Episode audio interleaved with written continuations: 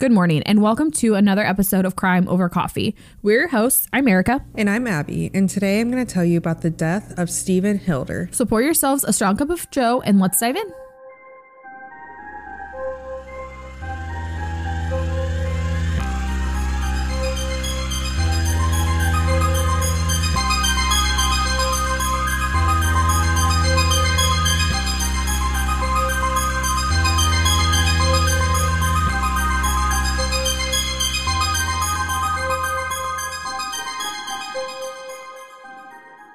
We will continue on with our content for this week's episode shortly, but first we wanted to take a moment to let you know about an opportunity to listen to even more Crime Over Coffee content.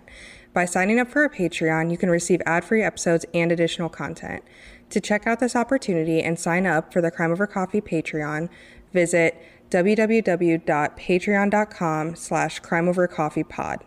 Thank you again for all of your support. In 2003, 20 year old Stephen Hilder was an officer cadet at the Royal Military College of Science in Shrivenham, Wiltshire. He was known as a really loving and supportive and popular person. He was pretty bubbly and he had a lot of friends. He was close with his family.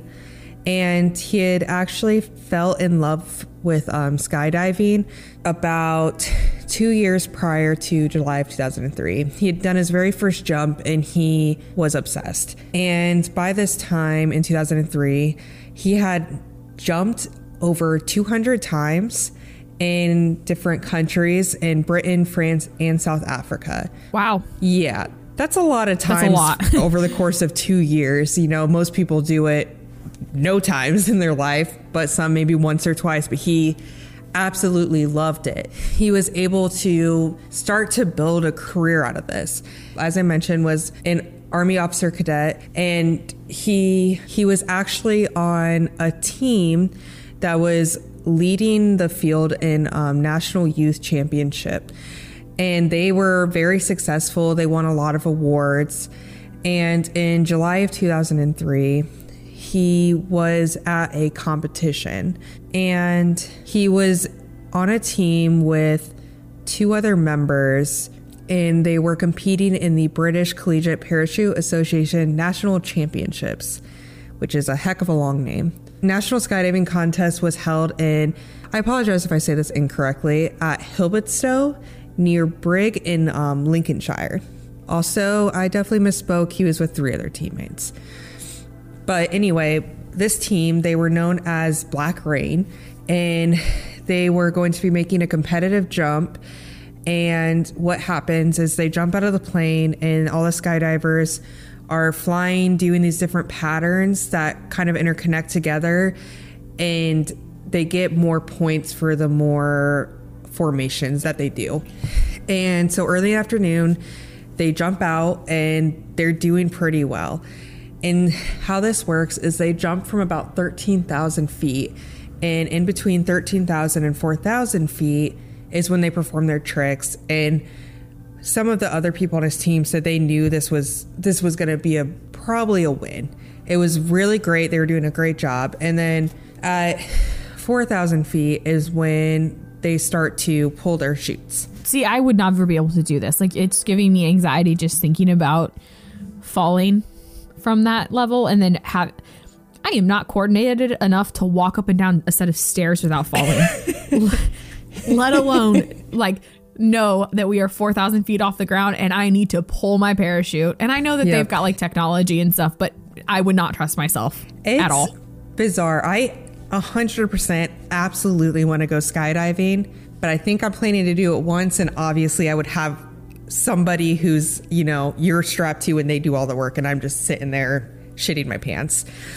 So, but you know, it's it's so crazy. I think about this like you think about the high jumps and all the tricks they do, and then like this is just times ten height wise. You know, you're ugh, just it's bizarre and it's amazing. It really truly is like it probably takes a very special person to be able to pull this off. And he was so good. it's good really cool it. to watch. Oh yeah. And like I said, he just started this 2 years prior. He was clearly kind of a natural. He had a love for it. Clearly wasn't that afraid of heights.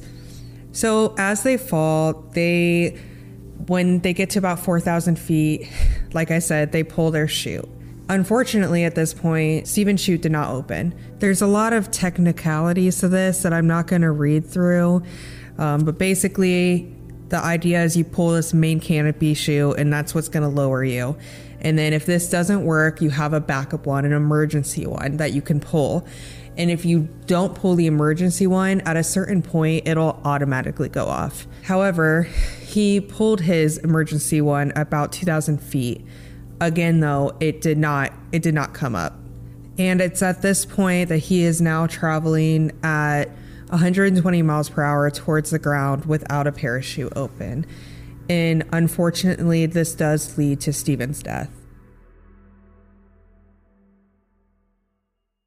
Something that's, you know, really heart wrenching about this, this was at an event. A lot of people saw this. I think it was even caught on camera, his dive. I don't think the actual fall was, but pretty instantly when investigators, police get to the scene, they think that it's a murder. It's pretty obvious at this point that his parachute had been deliberately tampered with, in that the cords on both his main canopy and his reserve chutes had been cut. Wow. Not to mention, as I said, they're able to tell that he pulled, you know, his original one and the reserve. And so to them, that seemed to be pointing to the fact that he was trying to pull his chutes and it just wasn't working. First off, it's cool that they have technology where they can even determine mm-hmm. exactly what was pulled and they know all of that. But that's somebody must have been out for him if that's what they were going for. And that's that's really what they initially thought. And and the coroner had looked into it and he said that murder could just simply not be ruled out in this situation. Something that I don't know because I have no desire to ever take part in this, but is it like you have your own, I assume that each person has their own like parachute, like that's just assigned to them? Like he didn't just grab a random parachute out of like a bin of all of the teammates. Mm-hmm. It's like his. Correct. So okay. um they is at least for this specifically this area, they had like a training facility and they had lockers within it that was typically locked but during this competition, it was open for people to go in and out of. And they do mention this specifically that it is kind of lax on security. So, in theory, somebody could have maybe gone in there. They do think because of the manner of how it happened and what was cut, it would be someone with the knowledge of what you specifically need to do and need to cut because they had been cut and then clearly refolded back up and put in his pack. So it seems to point to somebody knowing what they're doing that had tampered with this parachute. Well, that's not good for anybody in the area. I feel like that narrows down your suspect pool because sure, there's not going to be a lot of people that know how to do that. And even on top of that, you know, this isn't a very popular sport. There's not a ton of people doing this. So it's pretty tight knit. And they do think maybe like if somebody random had been walking around where their stuff was stored, they would have probably noticed, in theory. From this trail, they start to look into okay, here's this pool of people that we think could maybe be responsible based on the manner of which it occurred. And the night prior to this competition, they actually had this big dance. I saw different numbers of how many were there, but there were 78 competitors and there were also fellow jumpers and staff, so we can assume that there was at least 100 people at this party. They do believe that at this point that it's possible that somebody from this party maybe even like snuck away during the party and messed with his parachute or or at least would maybe somebody at this party would know something. And so they start to interview all these people and try to get some information. But from all accounts, nobody saw anything weird and nobody knew that nobody had known Stephen to have any issues with any of his fellow competitors or crewmates or teammates or whatever. He was, like I said, a pretty lovable guy. He was friendly, he was bubbly, and he just never really had any poor interactions with people that anybody knows about. And investigators went as far as to like kind of traced back his life to see if he had some like secret life he was hiding. They said something, and I don't know if this is true or not, but they were looking into um, like gay bars around the area to see if anyone recognized him, like maybe he was hiding that kind of life. and maybe there's something there, but it all comes up with a dead end. They start to kind of reference or look into other cases that are similar to this. There are other instances of people's parachutes being tampered with. One of them, I'm not going to get too far into because I think I might cover it later, but it did result, it was a, um, I can't remember it was a husband or it was a, a partner that actually had messed with his wife's or girlfriend's parachute, which resulted in death. And they found out that it was him and he got put in jail for it. So it's a pretty interesting case that I haven't looked into a ton. So look out for that. It might come it might come later. I find it interesting that this is something that's happened multiple times. Yeah, there was one that happened in what there's one that happened in Illinois in 1996 and apparently had recently been featured in the American Skydive magazine. So police were like maybe they read that and got an idea whoever the killer might have been. Yeah, that's interesting that it like came out around the same time. And you know, I think they're really just looking for anything. So at this point, they still have really no leads.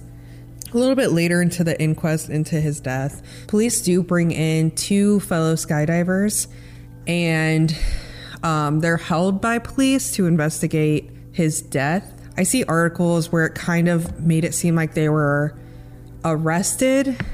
Um, the further I've dug into it, I think they just brought them in for questioning and maybe a little bit of suspicion. I believe they were his fellow teammates. I found some names, but I'm not going to relay them because even though they were, quote, detained on suspicion of murder, the police said they looked into it and they were released and not charged with anything. Additionally, there was a program or TV show that had prompted that featured the case that had prompted two phone calls that came in regarding his death. One of them was talking about maybe some type of animosity with Stephen and someone else. That was all we got from it.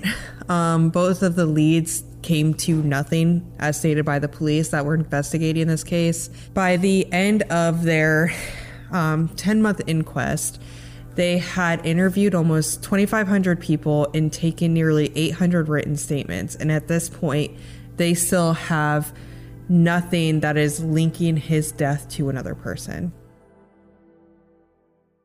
With very little leads into who could have possibly been responsible for Stephen's death, investigators start to kind of look at this other possibility and it's that Stephen had actually committed suicide. So they're saying that he cut his own cords before he Yes, that's what they're that's okay. what they're okay. looking into. That's okay. The Humberside police who were looking into this this death, they had found actually DNA on a pair of some orange kitchen scissors that matched Stephen's and it had no other DNA on it. They found severed parachute straps in his trunk and his car was locked.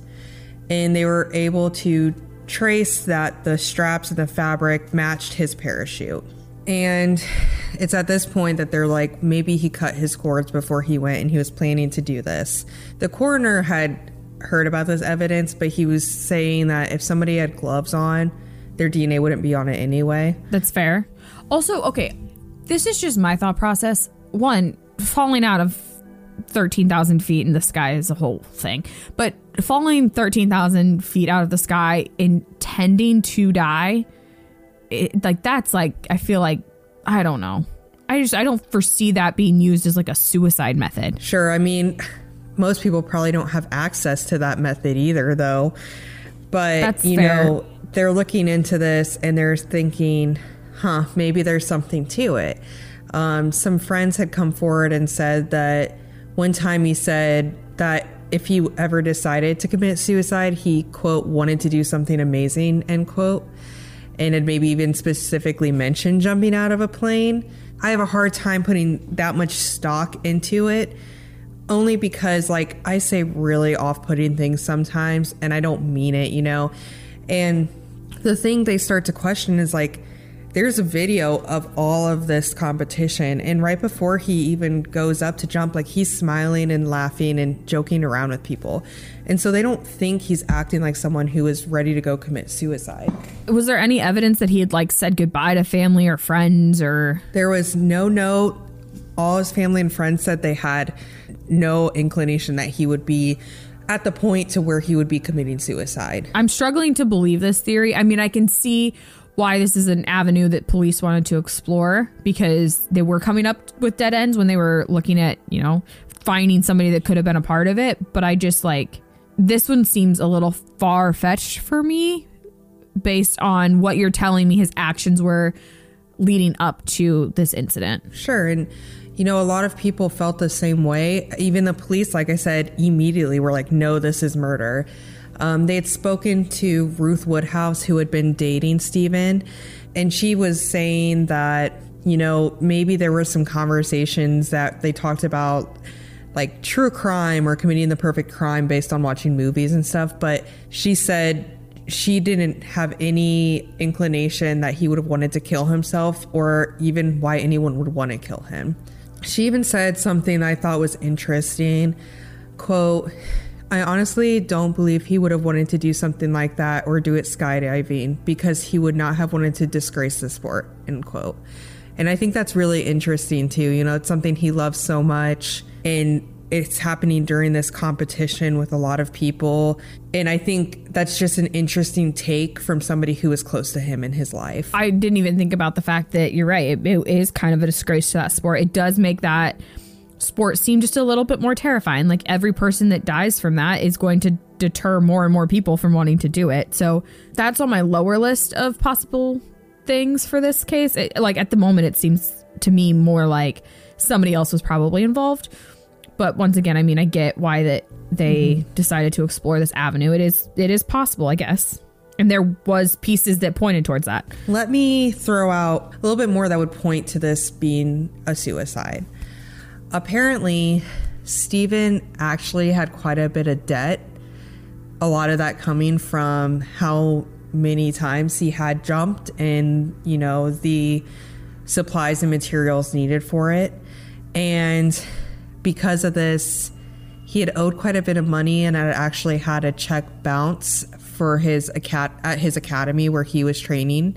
And on top of that, apparently he was kind of struggling with his classes and it was very possible that he was going to fail out. Okay. Those are two things in somebody's life that can point towards suicidal ideations. Yeah, and you know, they're just looking at this and thinking we kind of have these like two extremes where there's maybe this side that he's feeling like he might be losing his his life at this point. He clearly has this intense love for skydiving and it might be lost.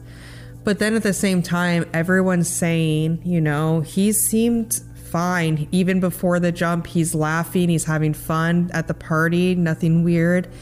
You know, and we've always said this you can't truly interpret what anybody's going to be acting like before they want to harm themselves or someone else. But it's very interesting to see how many people just immediately took this to be homicide or some type of tampering.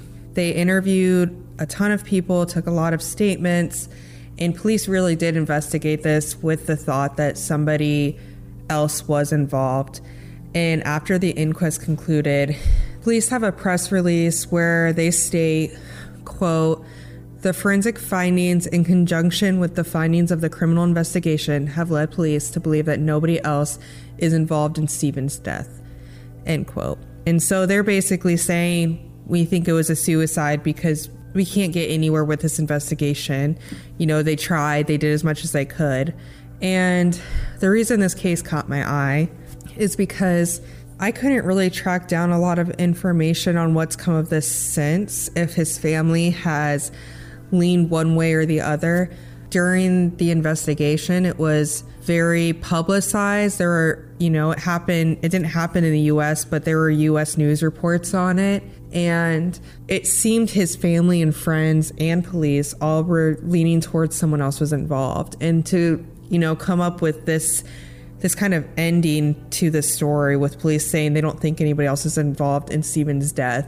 I feel like part of it is leaving so many questions that are unanswered. We have all these cases where we've covered in there's something that we always have to consider in the missing persons and the ones that don't have a whole lot of answers is potential suicide. And you know, you hear from all these family members and friends obviously that they never would have expected that person to commit suicide or to, you know, leave on their own accord. But then, you know, you have situations where it's confirmed that it was a suicide and you've got family members that were like, I never would have thought that they would have done it. And so it's, it's also, you know, in any of these situations, you want what's best for your loved one because you care for them and you don't want to hear the worst possible answers. And so you don't want to hear that there was somebody out to get them that wanted to murder them. And you also don't want to hear that their biggest demons were themselves. Like, that's not, there's not a good way to go about that. So you're, I think, in, in any one of these cases from family members, you're always going to hear, like, I never would have thought that my husband or my family member, my loved one, would have killed themselves, or I never would have thought that somebody hated my loved one enough that they would have murdered them. Like, I don't think you're ever going to find somebody who's like, oh, yeah, this makes sense to me. There's always going to be that, like, why did this happen kind of thing. And there's always going to be little signs that you, I mean, they're not always, there's going to be signs that were missed sometimes. And it's just, it's not an easy place to be. Absolutely. And, you know, with all that, having that ultimate way of not having any definitive answers on top of all these questions. I can't imagine what his family and friends have gone through. And since this inquest was completed, I haven't seen anything else come up from this case. I'm I would be curious to see if something pops up later, if maybe the family still thinks something else happened.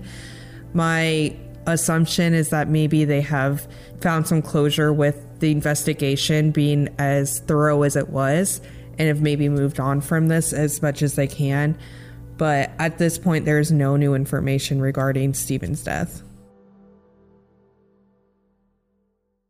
Thanks to listening to this week's episode of Crime Over Coffee. You can find us on Instagram at Crime Over Coffee or on Facebook at Crime Over Coffee Podcast, where all of our photo and video content for each episode can be found. You can also email us your thoughts and case suggestions at crimeovercoffeepod at outlook.com.